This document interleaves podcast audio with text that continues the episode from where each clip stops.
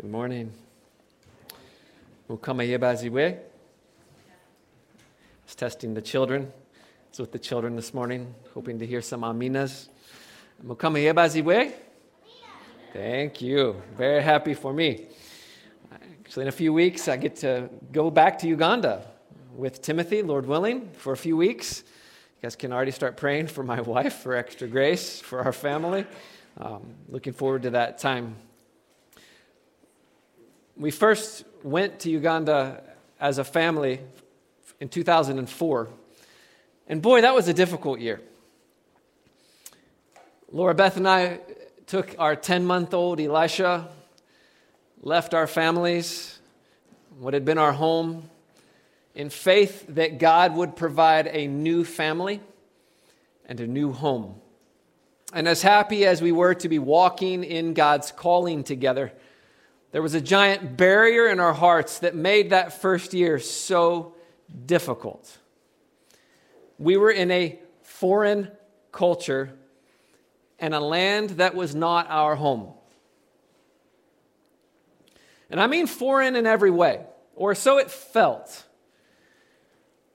But we simply had to get through the waves of culture shock and cultural adjustment if we were going to be able to thrive in our new life. Indeed, we would have to change our thinking and our interactions with the world around us. And it's challenging to explain all that comes with that reality.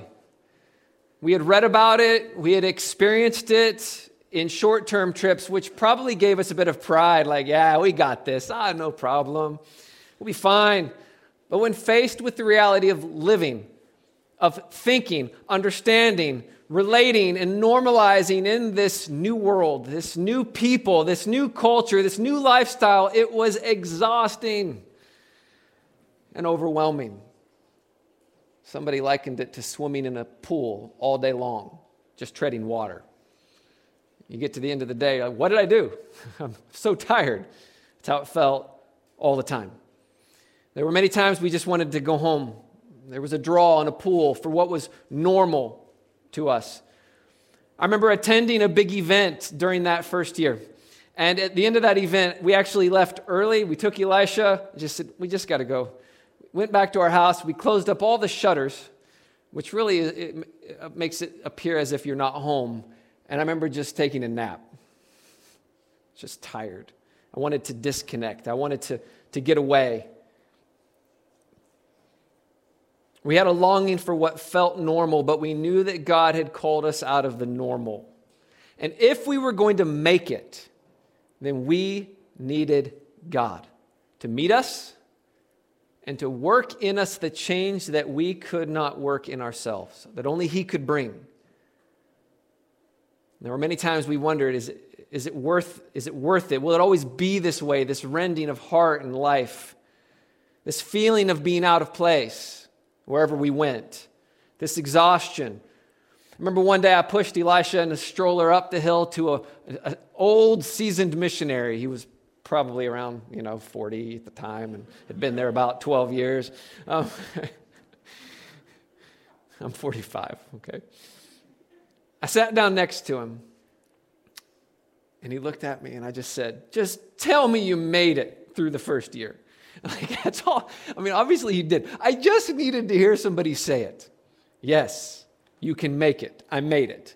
And he just looked at me and smiled and put his arm around me and in his great British accent prayed a wonderful prayer that the Lord would sustain me by His grace and that He would give us what we needed to push on. And by His grace, we did. We were able to set our minds fully on where God had called us. And slowly what was so foreign began to become familiar.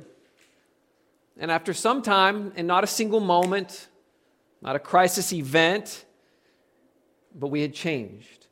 And we did have a new family and a new home. We knew God would provide one, but it actually felt that way. It was normal and it was good. Maybe some of you have experienced something like that in your own context. After all, marriage can kind of feel that way at first, right? It's so foreign. eventually becomes familiar. Today, the Apostle Paul is going to confront each of us with the reality that we have all indeed been called away from what has been so normal. Those of us who are in Christ have been called to an entirely different culture, a new family, and a new home. And it's in this place where he meets us, and he transforms us, and he begins to work in us the change that we so desperately need. And it's in this place that we are safe, and we are secure. Only he doesn't have to bring us to a new place to make this happen. He brings what is new to us, and he will one day bring it in the fullness of his glory. And with that, we want to come into Colossians chapter 3 this morning and see how he brings this to us and what he calls us to. Let's just pause and pray and commit our time as we come into his word together. Lord God, thank you for the journey that you've called each of us on, and for what you've called us away from and what you've called us to, and the hope that lies before us, and the work that you're committed to doing in our hearts and lives, because you're jealous for your bride, and she will be beautiful. So, Lord, would you wash us with your word? Would you meet us in the place of our need? And would you lead us forward as we live out the truth of this good news that you have entrusted to us? And give us eyes to see and ears to hear and hearts to understand. Blessed be your name. In Jesus' name, amen. So throughout Colossians, we have seen the incomparable Christ, and we've seen the calling to live as a part of the body of Christ. Sort of these two prongs working together. There's no one like Jesus, and there's nothing greater than being a part of his body. And chapter 3 is a beautiful transition, right? Because we've been walking through the reality of in Christ, we are not bound to the precepts of the world. We are not bound to the past and the way things have been. Law-driven rules which might even appear religiously wise, but in themselves cannot stop the flesh from both desiring and carrying out sin. It's utterly unable, but in Christ. We don't just see the shadow, we get the fullness. We get the substance that we cling to, and that's Christ the head. So that leads us to really one big question, and the question is, how are we then to live? In light of these first two chapters of Colossians, how do we live? In the words of Francis Schaeffer or Chuck Colson, you could say, how then shall we live? Or how now shall we live? How shall we stop this flesh which wars against us? How do we live in a world that beckons us to return to it at every moment, to indulge and respond in that flesh that we have known so well? How do we face hardship and difficulty along the way? This world that cries out for us to find our identity here, our values here, our hopes, our wealth, our treasure, our purpose, our life here. How do we live in this context? And the text today is going to begin spelling out that answer. It's going to walk us on a journey. So let's read our passage together. So Colossians 3, verses 1 through 4. If then you have been raised with Christ, seek the things that are above, where Christ is, seated at the right hand of God. Set your minds on things that are above, not on things that are on earth. For you have died, and your life is hidden with Christ in God. And when Christ, who is your life, appears, then you also will appear with him in glory. What a great passage. I'm so happy to get to walk through this with you. This morning, we're going to look at just three things that the Apostle Paul highlights for overcoming the flesh, right? That's the end of chapter 2, verse 23. But also for what it means to then live as part of this body, right? And it's not complex. It's so simple, and yet it is so deep and so hard to grasp in its fullness. And yet it is an anchor that we cling to and we walk in. And so the first thing jumps out at us right at the beginning from verse 1. If then you've been raised with Christ, seek the things that are above. Seek the things that are above. Here's the answer to living life in this world. Seek the things that are above. So what do you think of when you hear that phrase? Some of us are familiar with the language that we find repeated in verse 2. Set your minds on things that are above, not on things on the earth. And Paul hits kind of the double whammy, the left and then the right. Repeats it, emphasizes it. It's a phrase that many of us can easily be overly familiar with. For some, it might even have a bit of a negative sentiment attached to it. Like, have you ever heard the phrase, he is so earthly minded that he's no heavenly good? She's so earthly minded that she's no heavenly good. Have you heard that phrase? Simply means that a person is just thinking about heaven all the time. Can't wait to get to heaven. We just got to get to heaven. Heaven, heaven, heaven. Without any thought or care of the world that they live in. So it has a negative connotation. Or maybe you've heard Christianity labeled as a religion that seeks after a pie in the sky. I like that phrase.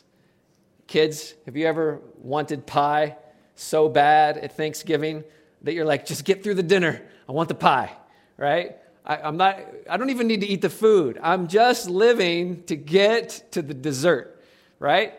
And so that's the idea, that you just live in this world, hoping to get to heaven, a pie in the sky. We don't care about what's before us. We're just trying to get to the dessert, to the good thing. That is not what Paul is telling us when he says to seek the things that are above. But he's giving us something that if we have ears to hear and hearts to understand, it will radically change our lives. How? Well, notice the first part of verse 1. If then you have been raised with Christ. That's the second part of what Paul began in chapter 2, verse 20. If with Christ you died to these things, then. And then in chapter 3, verse 1, if you have been raised with Christ. Right? And Peter drew this out for us, this reality of what it means that we've died with Christ and we have risen with Christ. We read it, and even the language of the way Paul starts it, this, if then you've been raised with Christ. Some translations will say, since you've been raised with Christ. And the idea is it's supposed to evoke emotion in us, like, yes, I have been raised with Christ. And because I've been raised with Christ, then this. Seek the things that are above. Why draw attention to our dying and rising in Christ? Because we live in a greater reality. And it's a reality that is outside of ourselves. It is what God has done for us, and it is what God has done in us through Christ. And again, Peter drew that out for us. But to remember, it's His work. It's what He's done in us. It means that our lives are not our own. We've died with Christ. We've risen with Christ. His death brings our life, and our life is secure. For He has risen. He is our risen King. And so we've taken on an entirely new life and reality. We have been delivered from the domain of darkness, Paul told us earlier in Colossians. We no longer follow the lusts and passions of our flesh. We are not slaves to sin and law. We have been transferred to the kingdom of God's Son, where we have redemption and forgiveness and freedom. And Paul uses beautiful language in Ephesians 1 and 2 to describe this reality for us. Those who have died and risen with Christ, those who are in Christ, we stand there positionally with Christ. We come, or we hear the language in Ephesians 2, verse 6. He says this, that we who are in Christ have been raised with Christ and seated with him in the heavenly places. Now we can look around and know that we are actually seated in this room. Here we are. We're seated here together.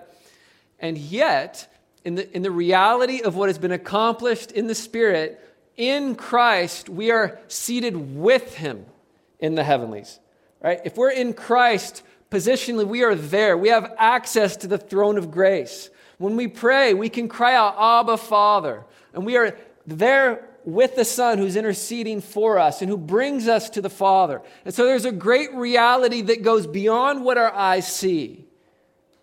For those who are in Christ, we're seated with him, even as we're seated in this place. And so Paul says, if then you've been raised with Christ, seek the things that are above, where Christ is. So what does it mean to seek the things that are above? Through this passage and throughout it, I hear the echoes of Psalm 27. And I love David's words there, because David says in Psalm 27, verse 4, one thing I've asked of the Lord, and that will I seek. I'll seek after, that I may dwell in the house of the Lord all the days of my life, to gaze upon the beauty of the Lord and to inquire in his temple. And I come back to this again and again. All right, what's the one thing I'm seeking after?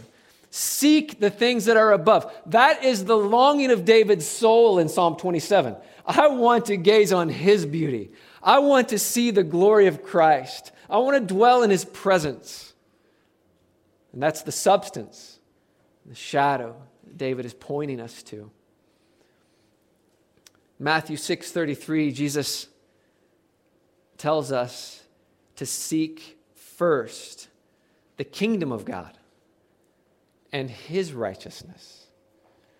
Right away, I'm confronted, because I love to seek after my kingdom or my righteousness, constantly in battle with his kingdom and his righteousness. And a lot of what Paul's dealt with in Colossians 1 and 2 is really the establishment of our righteousness. It's trying to gain that righteousness. And it's like, no, seek God's, seek his kingdom, seek his righteousness. And this is what this seeking of God's kingdom is what Jesus later refers to as the kingdom from above, not the kingdom of this world.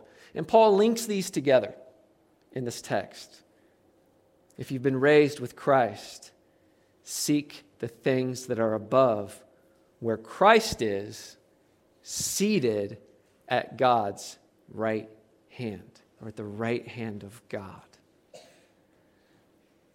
With the shadow of Psalm 110 behind it, right? The Lord says to my Lord, sit at my right hand until I make your enemies your footstool. The substance of our seeking is Christ, risen and reigning at God's right hand. This is the reality that confronts us. It confronts all that we see around us. We do not live for a pie in the sky, but in pursuit of a kingdom that is greater, and that must be central to our lives and our thoughts and our actions. Think about the Lord's Prayer. Our Father in heaven, hallowed be your name. Your kingdom come. Your will be done on earth as it is in heaven. The reality is that as we seek the things above, as we truly seek his kingdom and his righteousness, then we actually are set free to do good on earth and to pray for good on earth, to pray for his will to be done as it's done in heaven. And it starts right there. Christ's reign at the right hand of the Father. Seek it. Seek his kingdom. Let it be the central reality that we live in our day-to-day pursuits. And that's seeking it prayerfully. And Paul reiterates that then in verse 2. Set your minds on the things that are above, not on the things that are of earth.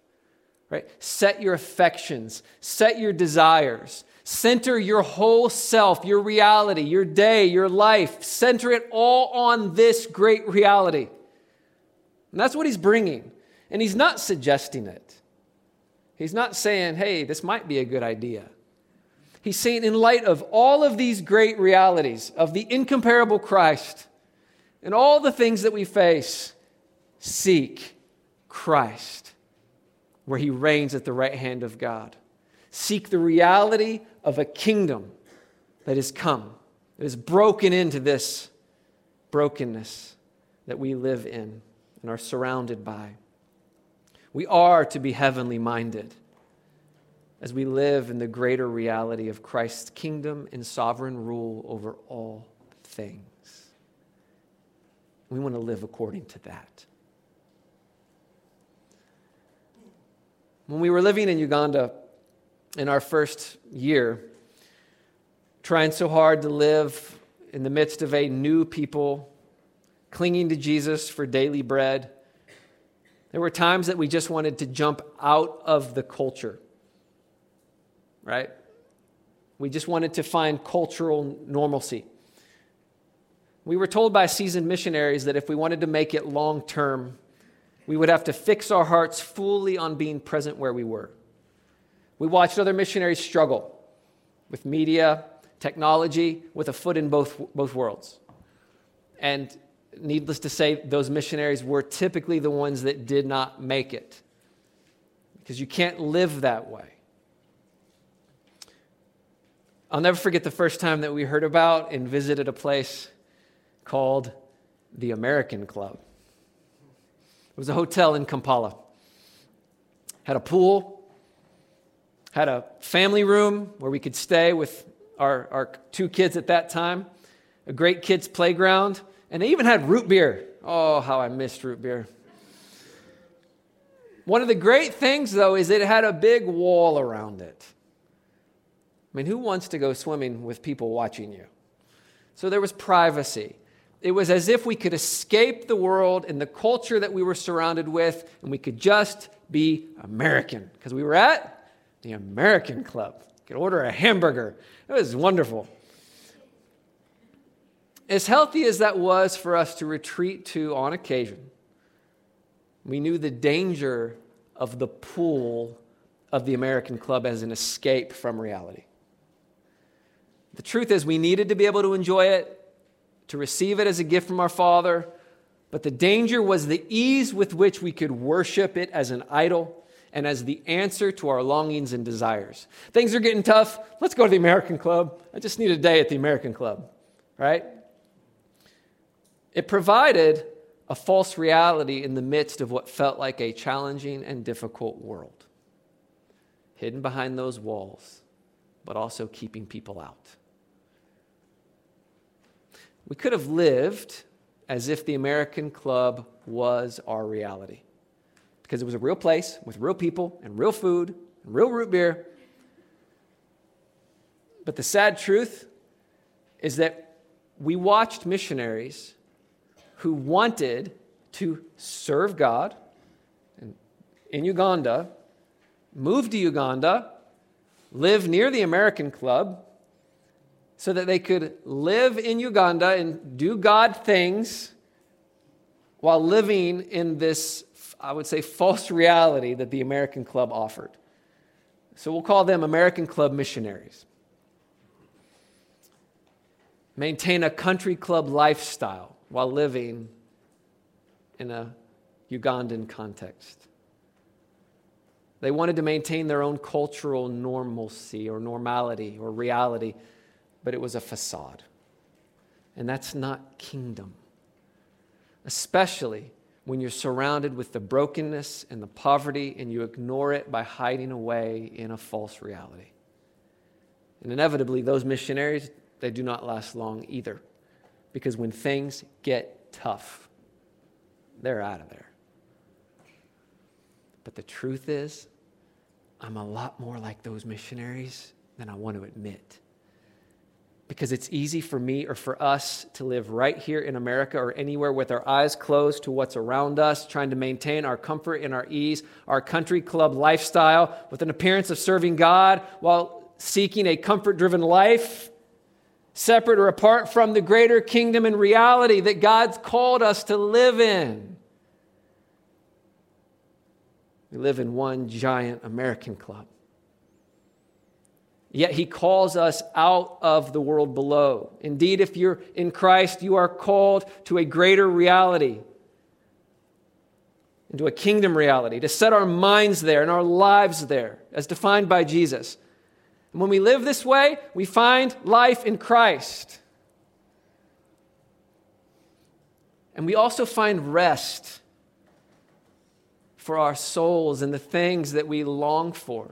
We don't have to run to what feels so appealing and so drawing, because they do not provide what they promise. The American club could never provide what it promised, but Jesus does. And we find then, second, rest in the life of Christ. Verse 3 says, "For you have died, and your life is hidden with Christ in God." See, the rule and the reign of Christ is happening right now, even though the world doesn't see it. It is a hidden reality, but it will be revealed, and it is displayed, as Paul tells us in Ephesians. God's wisdom is displayed through his church. We display that greater reality. The day will come when it will be revealed in fullness, and every knee will bow and every tongue will confess. And in the same way, your own life is hidden with Christ in God. On the outside, everyone expects you to live in the American club, right? Pursue the same things. Value the same things. Seek after the swimming pools and the false comfort. Not that swimming pools are bad. I love swimming. But to seek after the comforts of life void of God's Spirit and the reality of the spiritual realm, the spiritual reality that surrounds us. Our lives are not here. And that's the point. Our lives are hidden with Christ in God. And that's where he points us. You have a life that's hidden, and it's hidden with him. This is a radical shift, and it's meant to be, as we seek and set our minds on reality as defined by Jesus. Over the years, I've found myself in so many difficult situations wondering, are we safe? Am I safe? The battles of fear in the mind, the reality of the demonic realm. Again, there's a spiritual reality that surrounds us, experiences in that realm. Yet when my mind is set on Christ and the truth is defined by him, where he reigns and that my life is hidden with him, and we're safe. And there's nowhere safer to be. And there's peace in that place. And then we begin to see past the false reality that sin and Satan present, that our own flesh says, yes, give me this. And we're confronted with the greater reality and the broken truth of where sin always leads, and it's always death. And our hearts break as we watch others walk that path. And we see brokenness in the context of the spiritual reality of the world, the kingdom of darkness around us, which binds hearts and minds, which keeps them from seeing the glory of God in the face of Christ. And we see the death that comes through living the American club life. And when we're pulled out of ourselves and we realize that we've died and we've risen with Christ and we're seated with him, who is seated at the right hand, and that our lives are hidden with Christ. then we're equipped to respond in peace and in rest. I remember the first time I had a demonic encounter. I won't give that story today, but it scared me to death. And I remember coming out of that just struggling, questioning everything. It was like there was just something sitting on me. I remember questioning my faith, the truth of the gospel, all things. And I had to just proclaim the gospel, proclaim truth. And then God led me to Matthew 28, where I read in that 18 to 20 that Jesus has all authority in heaven and on earth. The foundations of what Paul brings to us in Colossians 1, 2, and 3. And then the next time I experienced something in that realm, I remember just laughing. It was like God's peace just came over me. Fear was driven because He has the authority and He is seated and I'm with Him. And the enemy has no place in my life. I can trust in Christ. I remember the first time hearing demons speak out of a person.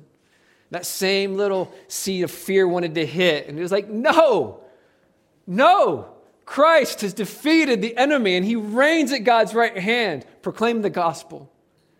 Seek His kingdom and declare it. And I remember worshiping with brothers in that context. And it was like, here is this ugly unveiling of Satan's kingdom where sin always leads.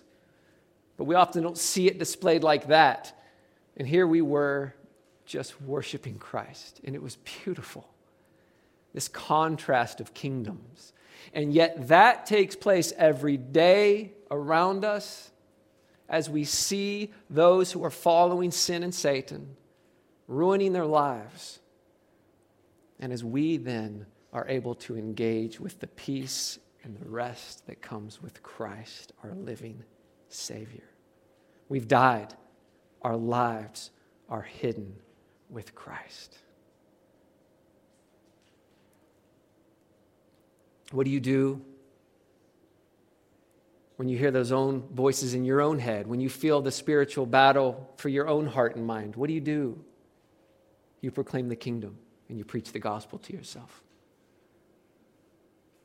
You tell your brother, your sister, your spouse, your cousin, your brother in faith, and you preach the gospel to one another. What do you do when you see brokenness in the lives of others? You bring the gospel. You pray truth. And you love and meet them in that place with the peace of Christ. What do you do when the weight of temptation is sitting on you? You preach the gospel to yourself. What do you do when life isn't going the way you expect it? You preach the gospel. And you know that your life is hidden with Christ in God. You proclaim the gospel you've believed, you rest in Christ because you've died and you've risen with Christ and your life is hidden with Christ in God. And you are safe. Whatever is outside of your control today, you're safe in Christ who holds you and holds all things. Just let it sink in. Your life is hidden with Christ in God.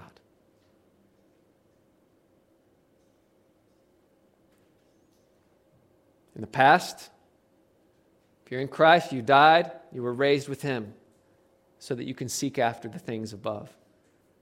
In the present, your life is hidden with Christ in God so you can rest in the life of Christ and engage others in that greater reality.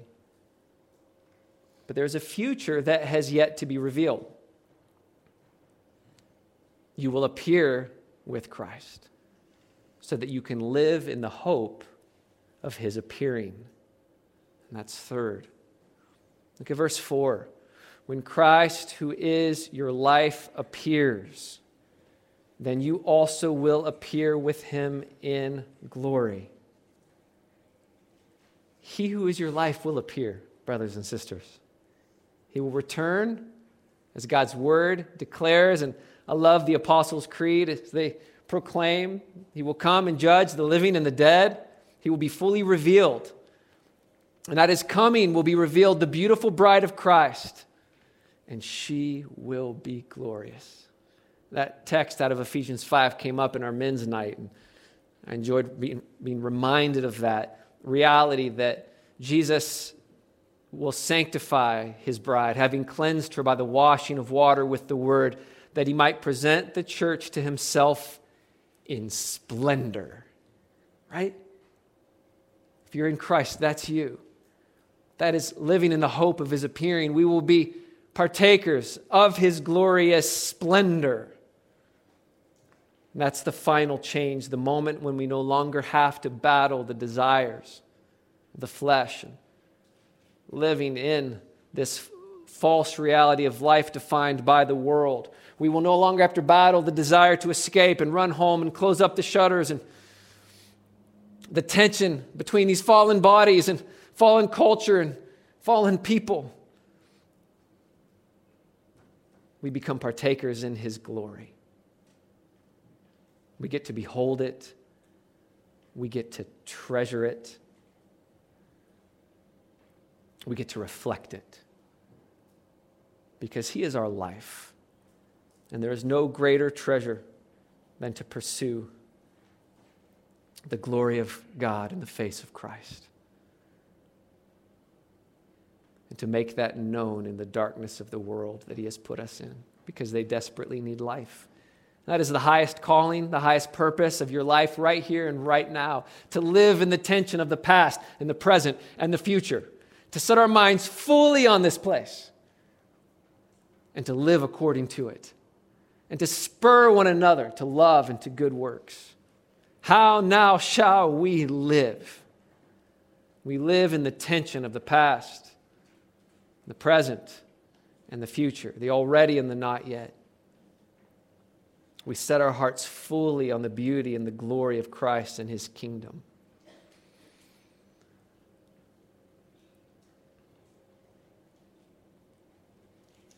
You will appear with him in glory.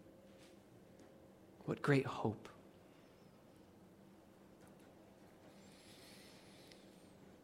Brothers and sisters, don't live as if Christ's death and resurrection and future coming are simply events to articulate when we gather as his church. That reality must shape our whole entire lives, because it changes everything. We have been raised with Christ, seated with him, and we await his return in glory. This might feel more foreign than familiar to you, like our first year in Uganda.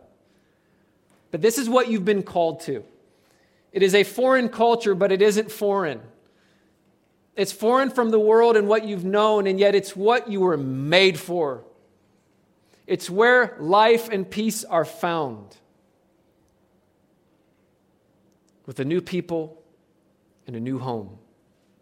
And all of that grounded in the gospel of Jesus. And that is greater than anything else we can seek. Let's be a people whose pursuits are defined from above, who submit, right? That I surrender all. That song, I surrender some. What does it mean to surrender all? It's this laying down of this world. It's this seeking after and fully pursuing, fully submitting to the one who reigns over all. It's living in this reality.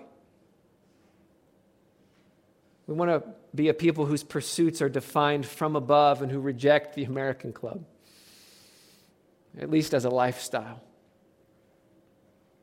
A people who enter boldly into the broken places and the hurting around us, because we know the one who is life and we're safe in him. That is not pie in the sky. No, that's a feast set before us, where our Lord offers us himself. Because we don't have to go there. He brings it to us. One of the beautiful things that we get to do here as a body every couple of weeks is we get to gather around a table that is set for us to remind us of the greater heavenly reality, the greater reality that has broken in right here, the reality that our Savior has shed his blood. He has died and he has risen, and we have died and we have risen with him. We want to partake of this supper together. We want to do it with this passage hopefully stirring in our minds and stirring in our hearts, right? Because we get to taste and we get to drink and we get to remember that this heavenly reality is earthly for us, that Christ came and took on flesh, that he lived in this brokenness without sin, and that he gave himself for us to set us free, that he died as our sacrifice for sin, and he didn't stay dead, that he rose from the dead, that he reigns, and that he will return. And we get to proclaim this reality around this table.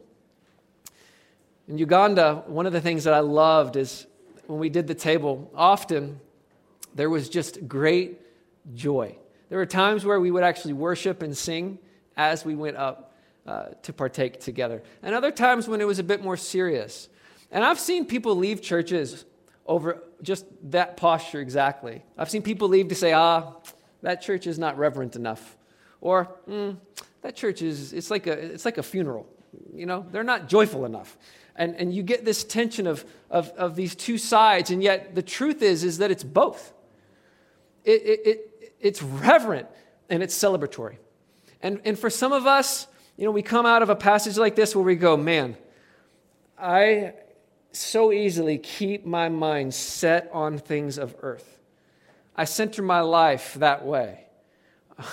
Lord, I need your grace and forgiveness. I want to set my mind on you. Will you forgive me for? And there's a weightiness to our own sin or our own neglect or the lies that we've believed or what we've lived around. And we see this table and we say, hallelujah, what a Savior. You died for me. And you come and you feel the weight of his sacrifice. You feel the weight of sin that he bore. And man, it's on you. And you partake and you know, I'm forgiven, right? Or you're there and you're going, wow, glory to God that he has set me free. Glory to God that I get to live in this greater reality. Hallelujah, hallelujah. And you're just excited and you're there and you partake with joy and celebration. And those two pictures are so healthy for the local church because we need that from one another, right? As we wrestle, as we celebrate together the victory of our Savior. And so, as we come to the table this day, we invite all who are in Christ, those who have believed and trusted in Jesus, those who have been raised with Christ and seated with him, died with Christ, our lives are hidden with him. This table is for followers of Christ, followers of Jesus. And so, as we come, we want to come boldly, we want to come mindful, with reverence, with celebration, as we give thanks together. And so I invite the deacons to come as we prepare. Let's pray together.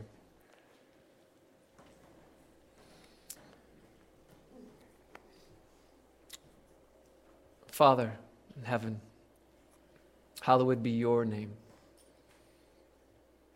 Your kingdom come, Lord, your will be done on earth as it is in heaven. Give us this day our daily bread. Forgive us our sins as we forgive those who have sinned against us. Lead us not into temptation, but deliver us from the evil one. Because yours is the kingdom and the glory and the power forever, Lord. And that is what we want to live in. Awareness of, we want to be centered on your greater kingdom, knowing that we cannot change ourselves. We can't. We're so easily swayed into our American club lives. But Lord, would you so fix our minds on your great reality that we can live in the midst of this culture, in this world, as lights of Christ to each other and to those around us. God, you know the hearts here that have wrestled, that need to know their lives are hidden with Christ. Lord, you know those who've battled the weight of sin. Would you bring repentance, and forgiveness, and great joy at this table? Lord, you know our needs as your body. And as we come to partake, we just proclaim that your sacrifice was sufficient for all and that you will come again to judge the living and the dead. And we live in the hope of that greater reality. Blessed be your name. Amen.